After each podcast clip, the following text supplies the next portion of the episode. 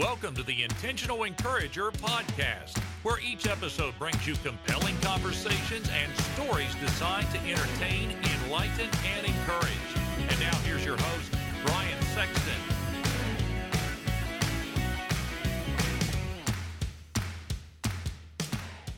Hey everybody, Brian Sexton. You know what's really important to me when I do business with a company is trust and transparency. I've been telling you now for a good while about my buddy Damon Burton and his company, SEO National, because trust and transparency are just as important to them. You know, for the last 15 years, in the search engine optimization space, they have been leading the way and serving people tremendously well. Now, for those of you that don't know what SEO is, it stands for search engine optimization. It helps you show up higher on Google searches so that folks that are looking for what you have find you quicker. And you know what's really encouraging? More revenue, more sales, growing your business. Do me a favor, get in touch with Damon and his team today at SEO National at 855 736 6285 or go to SEOnational.com and get your free quote and tell them you heard it on the Intentional Encourager podcast. I hope you're ready because here comes a dynamite conversation on the Intentional Encourager podcast.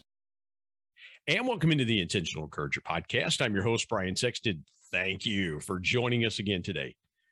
I'm going to tell you a story from my guest today, Mark Sowersby. He has a story that is powerful, and he's also an author. He's written a book called Forgiving the Nightmare. We'll tell you how to get his book. If you're watching on YouTube, you can see his book in the background. But it is my honor to welcome. He's also a pastor as well, too. So this is close to my heart. Um, as as you guys know, my dad was a pastor the last three and a half years of his life. I'm very uh, purposeful about the ministry, and it's my honor to welcome Mark Sowersby to the Intentional Encourager podcast. Mark, how you doing? I'm doing well. Thanks for having me on today. I appreciate you coming on today. Let me start here, and, I, have started here. Gosh, in, in you know, um, as we were setting up this time together, I sent you a link. I said, "Hey, check out the podcast so you're not, um, so you're not because some people when they come on a podcast, this format is a little bit different than than most other formats because I believe it. I don't want folks to witness an interrogation. I want them to be part of a conversation. Right. And so let me start here. For the last couple of years, obviously, we've gone through the COVID 19 pandemic in, in vastly different ways. I know living in West Virginia, as I live in West Virginia, it's been different for us there as it's probably been you living in Massachusetts. Share with me a lesson that you've learned from the last couple of years going through the pandemic, either personally, professionally, and once we get through this, I, I do believe, and I'm going to continue to to to to. I don't know how to quite say it. I'm going to continue to to te- to say it this way. I am. I believe we're going to get out of this pandemic. I really Amen. do. Amen. I agree with I, you. I really would. I really think this is going to be over very soon. But what lesson have you learned that you'll take with you after this is all over? Well, that's a great question. I thank you for asking me. I think there's three things I've learned during this pandemic. I've kind of always known them, but they became really evident over the last uh, couple of years while we've been dealing with this. First is to be content.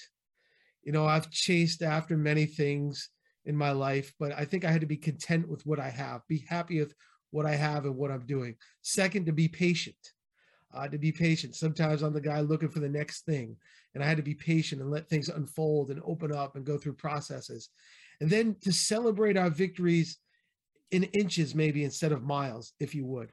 I'd have to take uh, allow myself to celebrate the small things as much as allow myself to celebrate the big things. So those are the three things that I think I've taken away is to be patient, is to be content, and to celebrate those things that that the Lord has put in front of us that faith helps us walk through. So those mm-hmm. small things, you know, a laugh of a child, a, a moment with a family, those things. No, that's that's so good, Mark, because again, I, I think people lost sight of those small things. And I love what you said there about celebrating big and small things. And you and you and I were talking a little football before we got started. I, you know, I, I'm a lifelong Cincinnati Bengals fan lifelong Cincinnati Bengals fan. this year, as a Bengals fan, we're celebrating going to the playoffs for the first time in, in six years.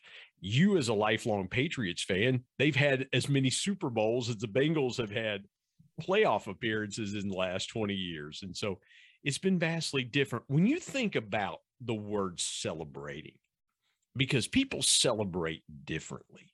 Sure. When you when you think about that, how do you celebrate big and small things? What does a celebration look like to you? You know, first, once you told everybody I'm a Patriot fan, you just lost half of your audience. No, I'm just teasing. Well, uh, it's it's with the other half. The other half left when I told him I was a lifelong Bengals fan. So well, that, that might be true. I don't know.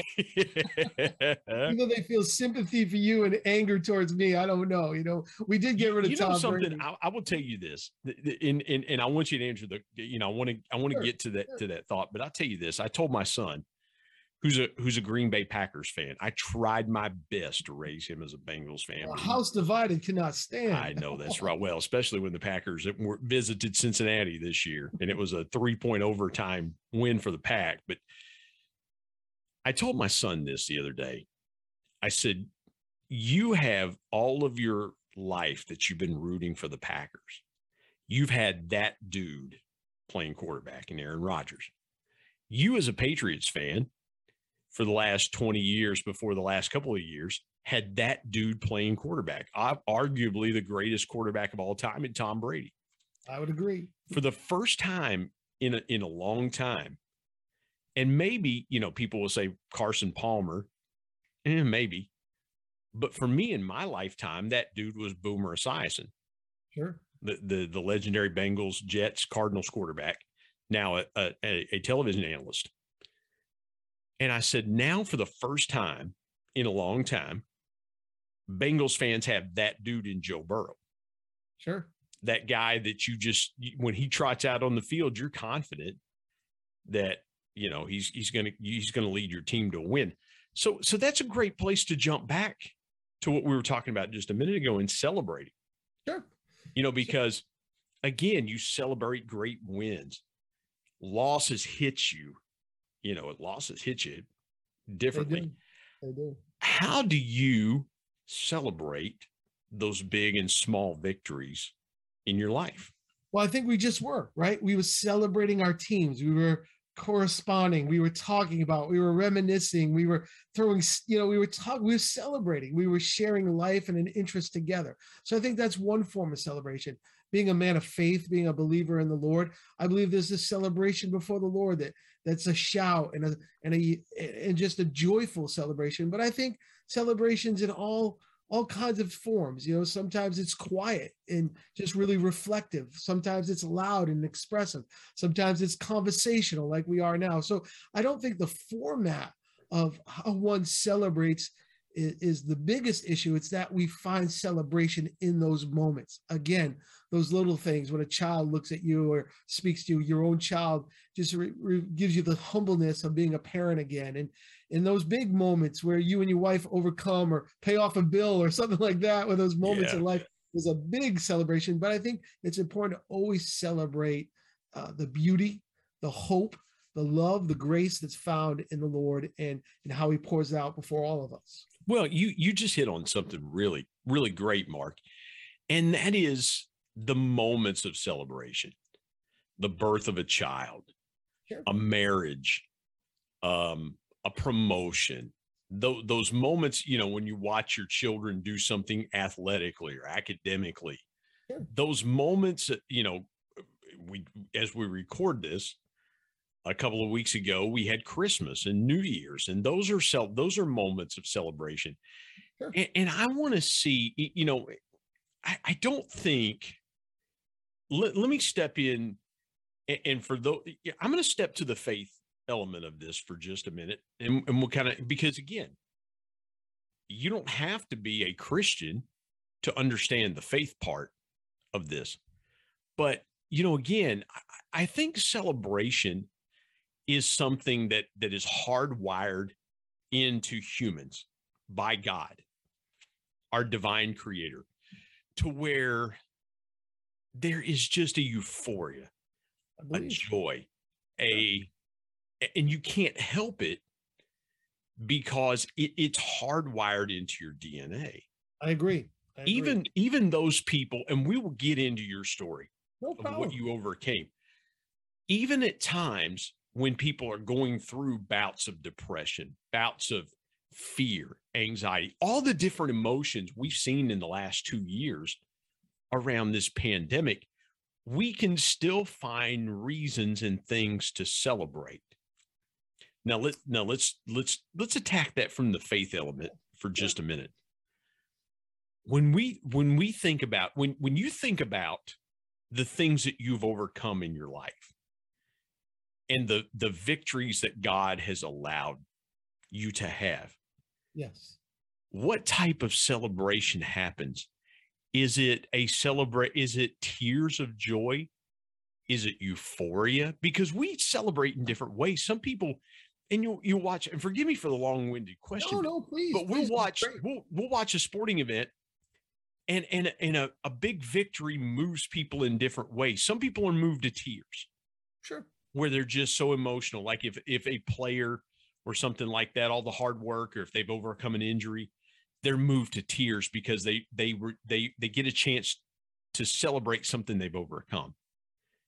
And they're just so great, they're just so moved with gratitude that it that it comes out in waves of tears of joy or or just a breakdown, a joyful breakdown. Some people just jump and they're just exuberant and they're just they they go nuts, they go wild. Sure. Um, they they just don't know how to contain themselves. They are just overcome with joy. They're running around like a child, you know, on, on crit, you know, just skipping and laughing, and and it comes in different waves. As you think about the things that you've overcome, which emotion in celebration hits you more? Is it the tears of joy, or is it the exuberance? I, I'd have to say it's been all of the above. When you've overcome a situation like that, and that's what the story of forgiving the nightmare is. It's a journey, and in that journey, I celebrate the overcoming of what Christ has done in me. But each one has its own kind of nucleus, its own kind of story, its own kind of narrative. So there's moments in the journey that it's just been tears, where I have a revelation of a, a personal. Then there's been times when it's been exciting and celebration with a shout. Naturally, I'm an extrovert. I tell my church I am I'm I'm really close to being the guy who paints his body and goes to the Patriot game. I mean, I'm that kind of guy. But you know, I, Nobody I, wants to see that out of me. yeah, I yeah. Nobody wants to see that in my head. I'm that guy, you know. But so naturally, my, it's my personality. But in the journey that the Lord has brought me on through forgiveness, there have been moments where it has been public and it's been and it's been a celebration with others, and and a, then there's been the quiet revelation ones where it's been at the altar and it's just been me and God, and God has dropped a a promise or a word in my heart. So you know, I think that I wish I could say it was always like this or like that, but I think just just like any journey in life, there's different expressions of that uh, joy. There's different expressions of that that um, responsibility or that duty, if you would. So, uh, you know, it's been a it's been a journey, and there's been as moments as I've gotten as high as I've gotten low.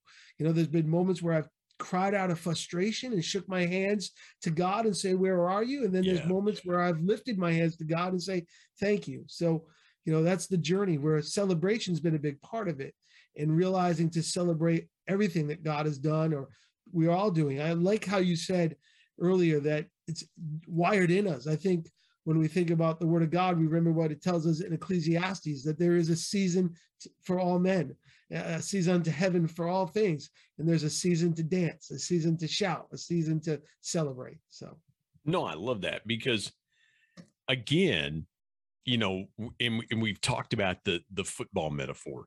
yeah, You know, a lot of team you, you don't pour the Gatorade bucket over the coach's head in the second quarter with seven minutes to go, no, and, and you you may be up by a field goal. That that's not the time to celebrate. Nothing's been nothing's been won yet. You may have the lead, but you don't have the victory. that's true. and there's a difference in in in having a lead and having a victory and so again you know that I love what you said about the seasons of celebration. So let let me let's step aside, take a break here, real quick, because I want to leave room and space for Mark's story. And when we come back, we're going to talk about the book Forgiving the Nightmare. I want to talk about the process. We want to talk about the process of writing the book and kind of what you can expect when you get into it. My guest is author, pastor Mark Sowersby, and he has got a dynamic conversation for us. Hang on, I'm telling you, hang on. It's going to be good. But let's take a little break. We come back, we'll get into the process around his book, Forgiving the Nightmare. Mark Sowersby joins me on the Intentional Encourager podcast. You come back in just a moment.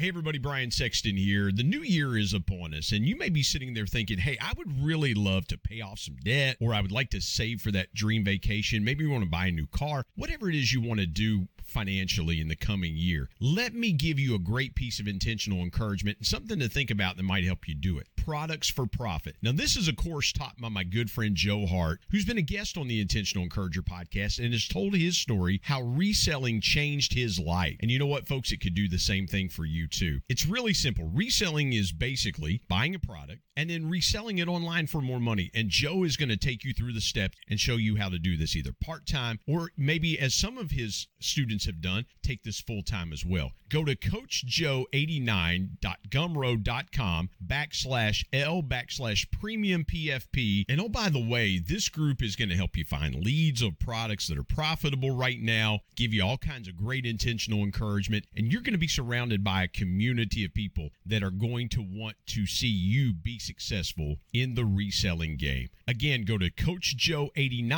coachjoe89.gumroad.com backslash L backslash premium PFP and tell him you heard about it on the Intentional Encourager podcast. And now let's get back to more great conversation here on the Intentional Encourager podcast.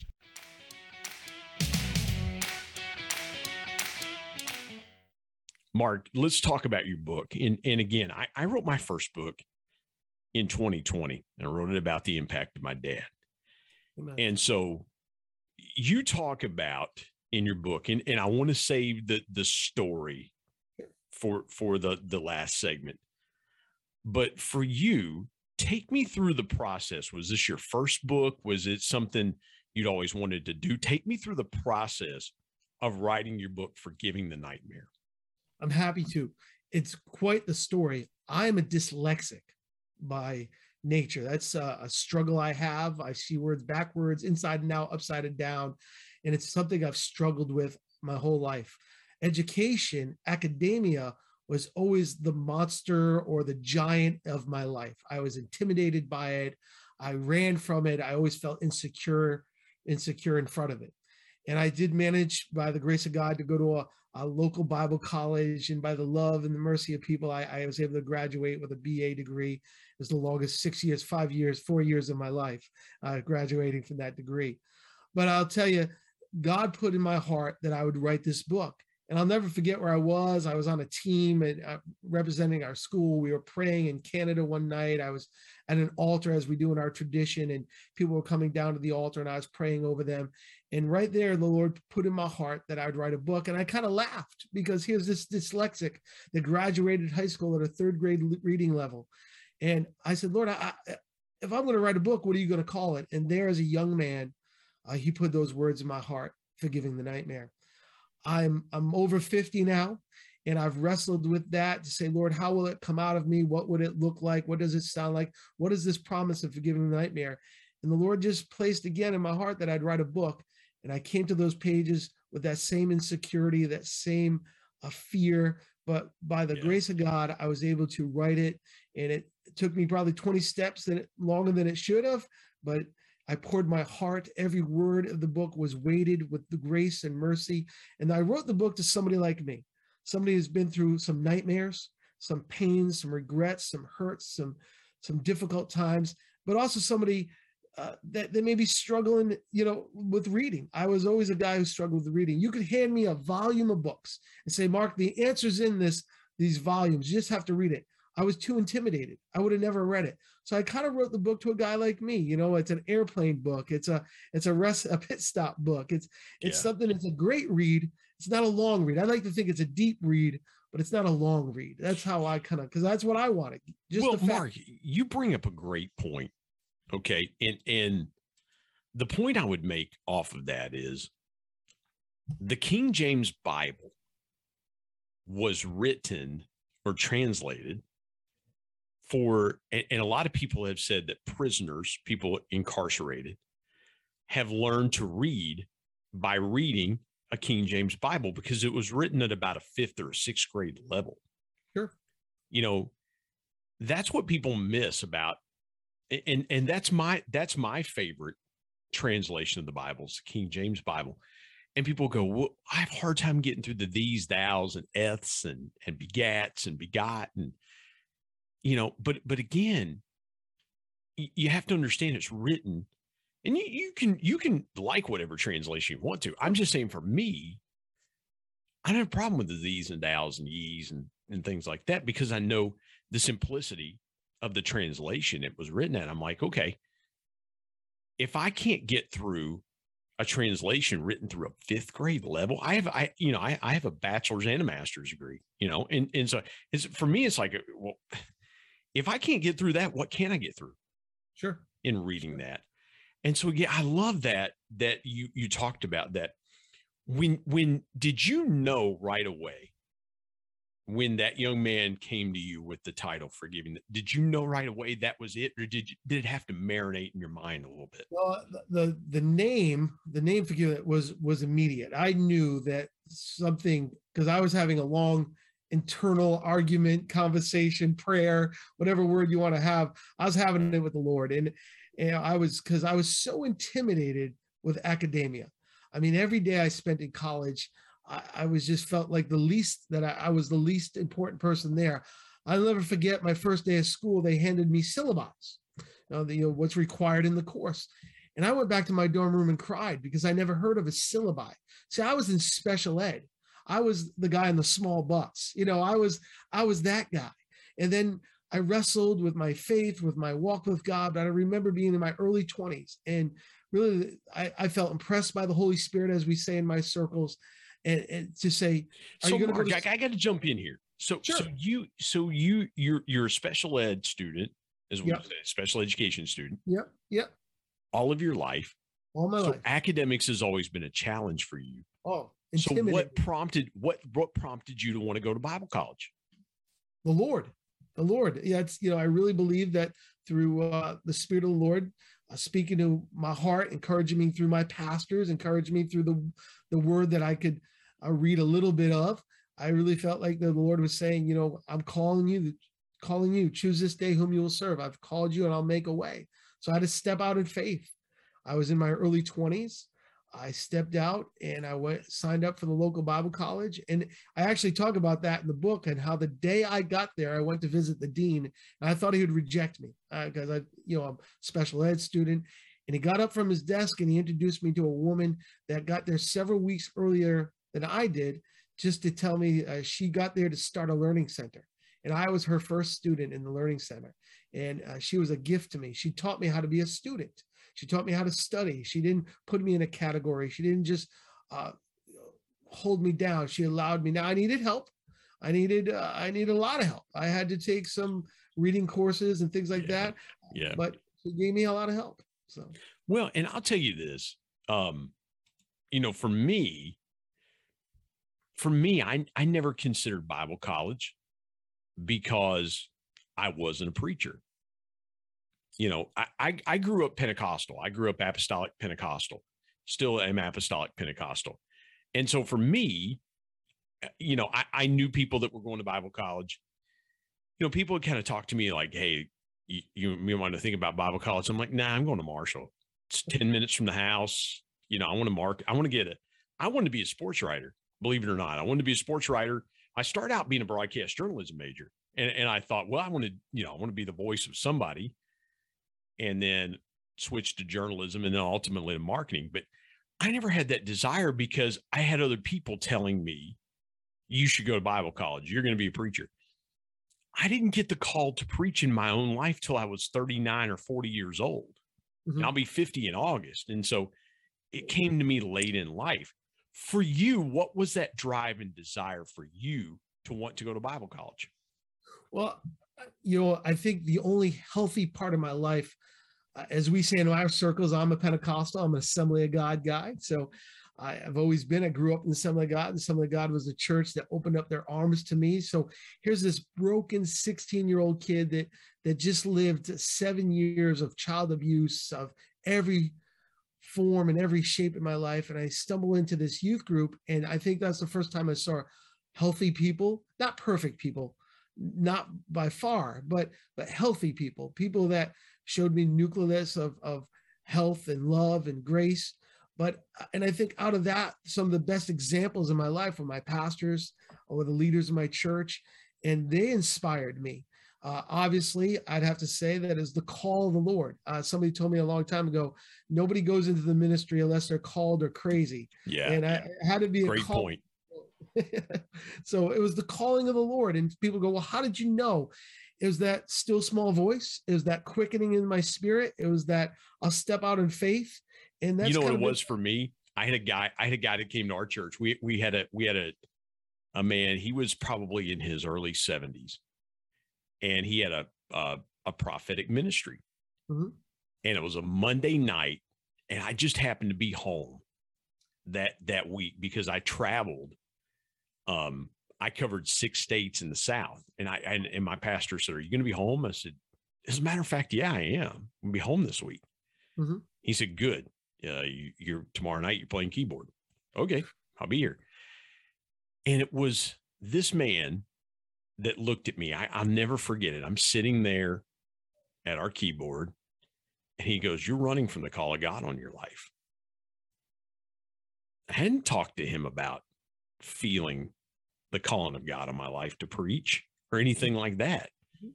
but he knew obviously he knew. Obviously you know the lord kind of dropped it you know the kind of like that not not necessarily just like that kind of that damascus road moment when the lord just drops a big you know like you know spotlights on you.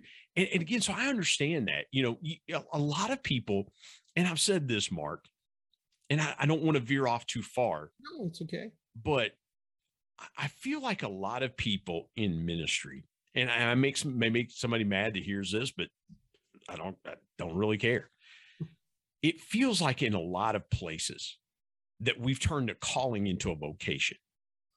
That's true. So it's you know you know because um and and especially in in you know the organization that I'm in again I may offend somebody I'm sorry I'm sorry you're offended but this is but this is what I believe is that we've had a lot of generational churches to where the the grandfather started the church handed it off to his son who pastored for 25, 30 years.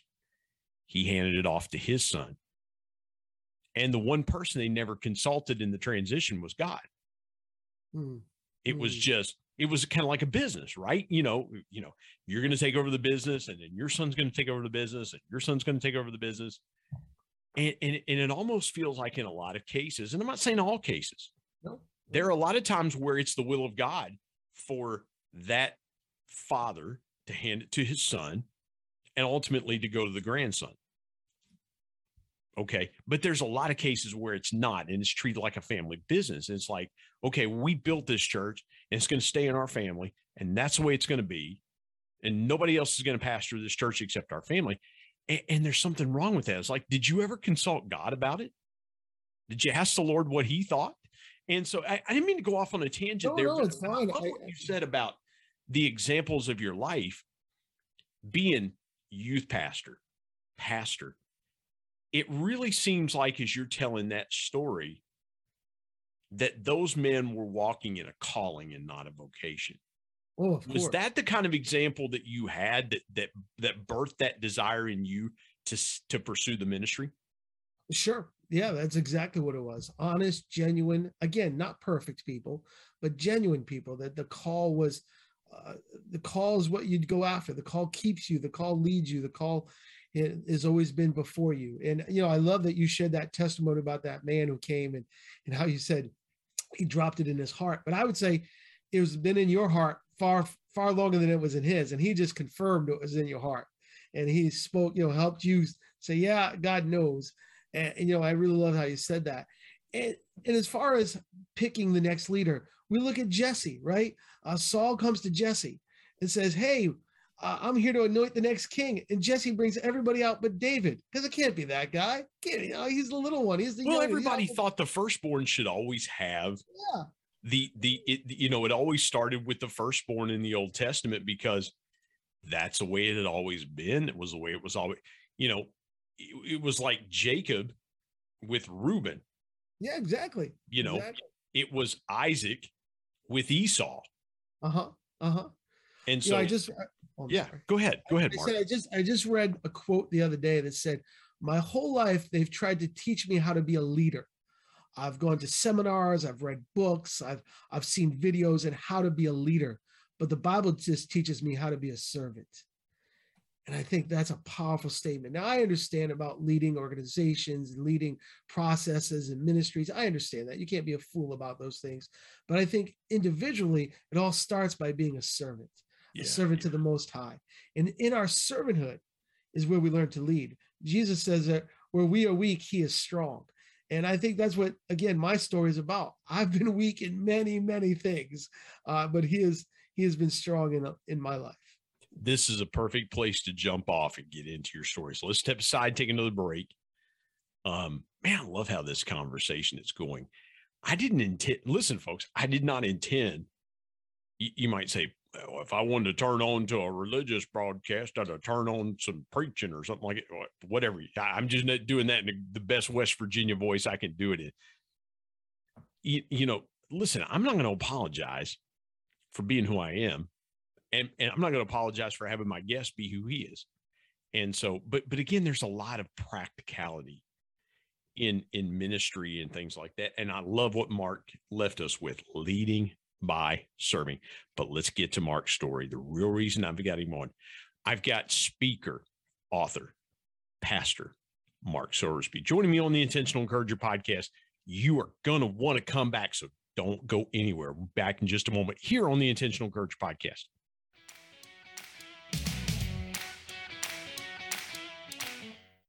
Hey, everybody, Brian Sexton. I want to take a moment and tell you about my friend Harry Spaight and his new book, Selling with Dignity. Harry has taken an age old concept of sales and he's put a new twist to it. And I love the direction that he's taken with selling with dignity. And here's what's encouraging about Harry's book instead of viewing people as numbers and machines, salespeople are now given the tools and the encouragement to be dignified in their approach. Here's what Harry says He says, Selling is an honorable profession when it's done right. When sellers feel they're valuable and have integrity and respect, this opens the door for better conversations and eventually relationship. This book puts an end to sleazy sales tactics and proves why selling with dignity can be done and it leads to massive success. And I couldn't agree more. Go to sellingwithdignity.com, get your copy today. And if you want Harry to sign it, he'll do that for you. Again, go to sellingwithdignity.com and pick up your copy today of the new book by Harry Spaight, Selling with Dignity. And now let's get back to more great conversation here on the Intentional Encourager podcast.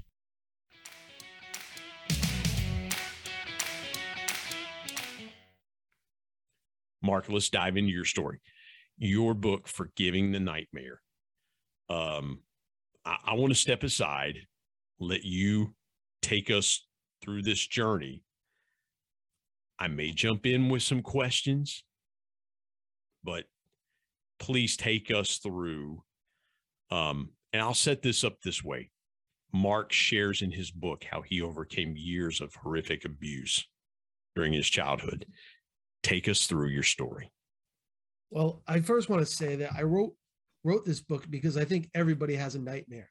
My nightmare, as you said, was child abuse. You're right. I was abused from the ages I was seven to 14 in every way, shape, and form that one could think of. I was sold by uh, men to be abused by other men. I was burned. I was cut. I was abused. I was raped. I was beaten. I was neglected. I was forgotten. And that's those leave scars. Your body heals, but those leave scars of insecurities and fears and and just a bunch of junk in one's life and, and it can last a lifetime. And so when I penned my book, I I said, you know what? Everybody has a nightmare. It may not all be abuse, and I hope it's not, but everybody in some way, shape, or form has had to overcome, has had to learn to forgive something, somebody, or some situation. So uh, that was my heart to say, not to glorify my past or say, oh, this is the only way. No matter what it is, I know there's pain and sorrow in people's lives. So the journey of forgiving a nightmare is more about forgiving than it is the nightmare. I mentioned the nightmare probably just to kind of show that hey, I went through something too. But that's not the story. Well, the here's story, the thing, Mark. Here's the thing, and, and forgive me, I said I wasn't going to jump in, but okay. that's all right. I, I had I had to jump in there. There are people in ministry that would say, "Man, why are you telling your story? You don't need to talk about that. You need to let that stay under the blood." So, and I'm going to use a term that we use in the church. Well, you need Come on, brother. That Preach just it. needs Amen, to brother. stay under the blood, brother. But, on, but, but again, I believe God uses these things to connect somebody that is still dealing with that thing because we know how the enemy works. When we talk about the enemy, we're talking about Satan. Amen. Satan will use your past against you to destroy you because abuse can be a destructive thing if not either by the grace of God you you get delivered from it or or something happens where you're able to to set it aside and move forward. Did you ever have somebody tell you don't tell your story because it's it's too personal? How can a man of God stand and or tell the story that you were that you were child abuse? Did you have somebody tell you not to write your book or tell your story? Well, I, I definitely have come across that pattern of thinking. I've definitely come across that that kind of concept where you know you're new man, you're new creation, brother. You're under the blood. The old is gone, new has come. Uh, and, and again, I think that my story will always be a part of me. I can't deny that I was abused. I can't deny that those things happened to me. They they've never gone away. They that happened. It was a part of my story, a part of my narrative. And I think I wouldn't be honest with myself. Now I know God is greater and He's bigger, but I cannot deny those things happen. I would say, uh, whatever way you need to get help, uh, you know, if it's if it's at the altar, if it's with a if it's with a, a, a you know a, a, therapist, if it's with a coach, a counselor, those are all great sources. And however one finds a way to get help, please do. God can use it all. Yeah, I would say in my life, uh, being a being a Pentecostal preacher, I've seen many people come to the altar, and they want the Holy Ghost zap. You know, you know it, brother. Uh, you know, they want that moment where it all goes away. And maybe I searched for that moment. And one day I realized it wasn't going away. That I could still, even today, speaking to you, I still remember the the pain, the hurt, I the lies, the the rejection. But what happened in my life, that mountain of sorrow, that mountain of, of pain and hurt was so big, and it cast out a shadow over everything I did. When God became bigger, that's what happened. The other mountain didn't go away. That mountain didn't go away, but God became bigger than the sorrow. God became bigger than the hurt. God became bigger than the pain. That doesn't mean the pains never shows up. It doesn't mean the sorrow never shows up or, or the anger never shows up. It means that mountain isn't overshadowing me anymore because God is bigger than all that. And that is the promise I live in. How would how would Pastor Mark minister to 14 year old Mark as as a young as a young man because I was never abused as a child you know and and you've walked through that and and, and I I know people that before they came to God they had some terrible things Sure. happen in their life Sure. have you ever thought about how you would now if you were a youth minister and 14 year old Mark Sowersby walked into your church, Sure. how would how would you minister to him? Well, I, I think I would try to do the best I can, be honest, be compassionate, be listening, uh, tell him it's okay. It's not his fault. Uh, let him know that there's resources and people there to help, advocacies and and different organizations there to come beside. I like to tell people in my personal story, I think I came from one of the last generations where it was still this stuff was behind closed doors. Uh, I think me, I was it was the mid 70s to the early 80s, and the advocacy that and the awareness and the people that were willing to help as as wonderful it is today there wasn't as much of it then i'm not saying it wasn't there but it wasn't as much and yeah. i think i came from that generation it was like well things happen behind closed doors and we keep behind closed doors that's and i and unfortunately it allowed abuses to be greater than it should be and i think i came from that last group now there's so much support for those. But again, the broken person doesn't know where to find that support. The broken yeah. person doesn't know that that support's there for them. The broken person's afraid of that support. Are you just going to hurt me again? So I think if somebody came in, I try to plug them in or, and walk with them, not only spiritually with prayer and the God of Word, but with the practical side, with with advocacy and counseling. How did you, as an adult, did you did you ever, as an adult, get the opportunity to confront your abusers? I, and, I did. I and if did. so, how did you handle that situation? Because again, you you this happens to you from seven to 14. Obviously, physically, you you changed a lot. Sure. And sure. now you're an adult. And and Mark, the reason I asked that question is I'm thinking, okay, 14 year old me and 24 year old me were two totally different people. Sure. I was, I looked like an offensive lineman when I was 24. I was about 300, I was about 330 pounds when I was 24. I would have sat on somebody's head and probably they, I would have probably choked somebody out if that had happened to me. You know, I would have been like, listen, you did this to me when I was a kid. I ain't a kid anymore. I'm going to choke you out. That would be that would be the temptation of my heart because physically you're so you're so imposing. You know, I had people eh, not eh, eh, and and and, and you'd ask my wife, she's like, he can't fight worth a worth a flip. but it looked like I mean I, I wear my I wear my Marshall class ring, and back then people thought on my bigger hand that, that I was an offensive lineman. You know that that I played that I played offensive line at Marshall sure. in college and and you know they would they would say you know man you're so you know and i know if that had happened to me i would have just been like man alive you know you're, you're going to pay for this you you said you got a chance to confront or or or maybe confront's a strong word but how did you deal with those people as an adult that that abused you as a child well, I think a couple of things you said there are really interesting to me. How you talked about the 14 year old of you and the 24. Not only did you grow physically, but you also probably had a different kind of structure emotionally, spiritually, economically, and just psychologically that helped you become that 24 year old man. Not only did you grow in stature, but you grew in in wisdom and you grew in in, in just how you ration up. When somebody, in my case, when I was broken at 14, that brokenness at seven years old to 14, that brokenness stayed with me. So even though my body grew, even though my my my physical structure grew, and it I'm not as tall as you. You know, on a good day, I'm hitting five six. So you know, but I I I, I still was broken in the other parts. I still wasn't. Uh, uh, you know, I was still broken psychologically. I was still broken uh, uh, emotionally. I was still so I was still carrying a lot of uh, wounds from the past.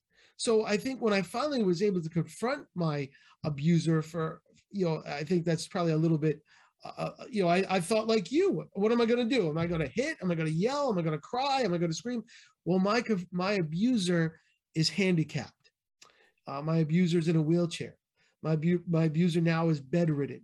Um, my abuser, you know, and I'd have to say that I felt pity.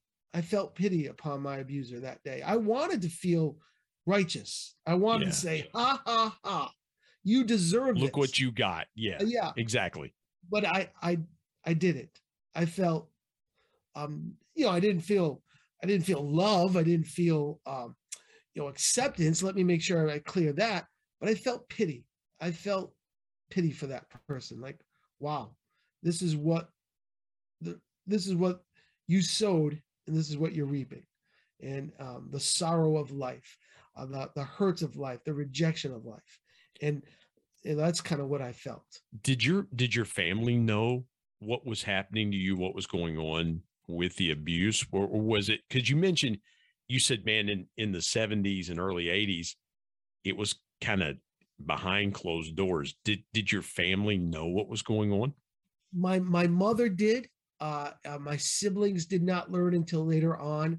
My mother did because it was my mother's husband that actually abused me. Uh, my mother and I talk about her in my book how she wrestled with her own uh, insecurities and fears and abuses in her life. So by the time my abuses began, she was just probably uh, unable to be able to even fathom something like that. So she dealt with them in an, in an unhealthy way. I'll say that. But uh, she didn't, and she did know. Uh, but as far as my siblings and my extended family, uh, they did not know. And the day it stopped in my life was the day I actually told an extended family. I, I actually talked about that. I told my uncle, and I'll say the day my my uncle, who we lost several years ago to, to cancer, he became my he became my defender. And it was the first time I had somebody defend me. And I, you know, it wasn't so much with a fist or a bat or or that, but it was a defender of of somebody who stood up for me, somebody who believed me, somebody that was going to make sure it stopped. So at 14 years old, I a broken kid, not knowing how to, which way to go up, immature, um, kind of confused in life, uh, not knowing where to go. Mm-hmm. Um, you know, my uncle said, "Okay, it stops today," and and it stopped. And I ended up spending a few years living with my uncle after that, and years got my life got better you know, I was born from an affair. My mother had an affair with my father, and I didn't meet my natural father till I was 45. And I tell people that it was the right time in life to meet my birth father, because before that, I think I would have been uh, angry. Where were you? If you were in my life, maybe this wouldn't happen. Uh, what happened? Why did you not come around? And those are all real and genuine, genuine, genuine uh, statements. But I would say that when I met him, it was the right time in my life. I was older. I made enough of my own mistakes. I didn't need him to be daddy because I already had Abba father. I didn't need a daddy. I just wanted to know him. I wanted to know, you know, what kind of sicknesses he had go through him or what kind of life, you know, I really want to know, was he bald? I'll be honest with you. That's what I wanted to know. And he wasn't. So, uh, me, and my, me, and my, father got to know each other for about, about five years before his passing. And wow wasn't warm and fuzzy, but it was a text during a football game. It was a yeah. text baseball. And at least I had a relationship and found out there's potential diabetes in my family and so forth. And yeah. So Mark, let me ask you this. Sure. I want to go here for just a second. And that is, do you find yourself now with what you went through? Are you a more overprotective father because of going through that. And, and the reason I say that is I've talked to people that have gone through abuse like that. And they say, when I had kids, I had flashbacks and I was going to do everything that I could to protect them from from everything that I went through. You know, if if you know, if somebody got a little too close to them, it would start it would trigger those things if if somebody was a little little affectionate, not meaning anything by it, but again, it, it was like, hey, back off, because you know of those oh, things that happened. Yeah. Did I, those feelings ever surface for you with your I'm, kids? I'm sure they have. I'm sure because they can't, you know, they're a part of my story. I like to think of myself as kind of um, uh, the dam, if you would. I grew up dysfunctional. I grew up with brokenness. My my family and the generations uh, behind me all grew up uh, again a lot of dysfunction, a lot of hurts and pains. And I like to think of myself as the last generation. I'm trying to pass on to my children to have the more stable, not perfect.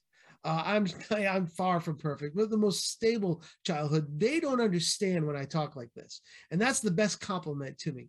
Uh, they don't understand the the things I've endured. They don't understand the pain I went through, and I don't want them to they have to endure their own stuff, their own junk, their own valleys and mountaintops. But hopefully, this is not one of them. So when I talk to you like this and my kids hear it, it's kind of like they know it in theory. Uh, and th- thank God they don't they don't know it in practice. Yeah. You know, when my son was born, and I talk about this in the book, when my son was born, obviously I became a father for the first time, and I'm holding in my arms, and I and I can't believe how much I love this person. You know that i'd give everything up for this person this this baby. And and the enemy as we mentioned earlier spoke into my ear if you would and he said no one ever loved you like this. Wow. And i started to weep and i you know i started to think why didn't anybody ever love me? And then the spirit of the lord the love of god just spoke to me again and said but i always loved you and and i've given you life and life more abundant. And even though you've been through stuff you're gonna you're going to uh uh, you know try to be the best dad i am. So I, am very conscious of how i am as a father. Yeah. i'm probably one I, am I'm, I'm the easy guy. My wife is the hammer you know? My yeah. wife I, am grace she's yeah, law that's right that's right yeah you, yeah you, your wife gets to be the heavy yeah i understand yeah, i get it well, mark i would be remiss and thank you for being so transparent by the way Sure. And and folks, you need to get a copy of this book, Forgiving the Nightmare. Mark, I want you to share with with me and this audience your biggest piece of intentional encouragement. Trust the Lord. Trust the Lord. It's going to be the hardest. It's going to be the most difficult. It's going to be the best and most beautiful thing you can ever do is trust the Lord. Uh, it's it's not easy. Forgiving the nightmare uh, is a journey with lots of hills and valleys, ups and downs, weeps and joys. Uh, it will kick your can it will make you celebrate. You have to die to self, but trust the Lord. Trust the Lord. Well, the Bible, the Bible tells us it's Psalm 37 5. Trust in the Lord with all thine heart and lean not unto thine own understanding, and in all thy ways acknowledge him, and he shall direct thy paths. And listen, if there's anybody out there that has walked through, maybe you maybe you had an abusive situation growing up you've never been able to quite put it behind you. One, get a copy of, of Mark's book, Forgiving the Nightmare. But two, start to trust in the one that has always loved you from the moment. And you, you might say, Brian, well, if, if the Lord always loved me, why would he let me go through that? Maybe it's because to help you later in life, to help you help somebody else. And maybe that's why Mark Sowersby, my guest, has had to walk through that so that he can help somebody else in life. Mark, share with the audience how they can connect with you, um, get the book. Um, what are some ways that people can connect with you? Well, I do have a I do have a website called forgivingthenightmare.com, forgivingthenightmare.com. People can go there. Also, I'm on Facebook at Forgiving the Nightmare. So you can find us on Facebook. You can find us on the website. And also, if you're interested in buying a book, you can find it at Amazon. Just put uh, Forgiving the Nightmare on Amazon Books, and you'll find it there. You can order it right off Amazon. So that's the kind of best three ways to get a hold of us and check us out is through Amazon, Forgiving the Nightmare, and our website, forgivingthenightmare.com. Man, this has been so good. Mark Sowersby, what an honor it's been to to allow us to tell your story. And man, I'm so grateful for the conversation. I've enjoyed the conversation. Thank, Thank you. you for being so transparent. Thank you for sharing your story. Thank you for letting people use what your experience, hopefully to get some encouragement and some help. And I so appreciate you joining me on the Intentional Encourager podcast.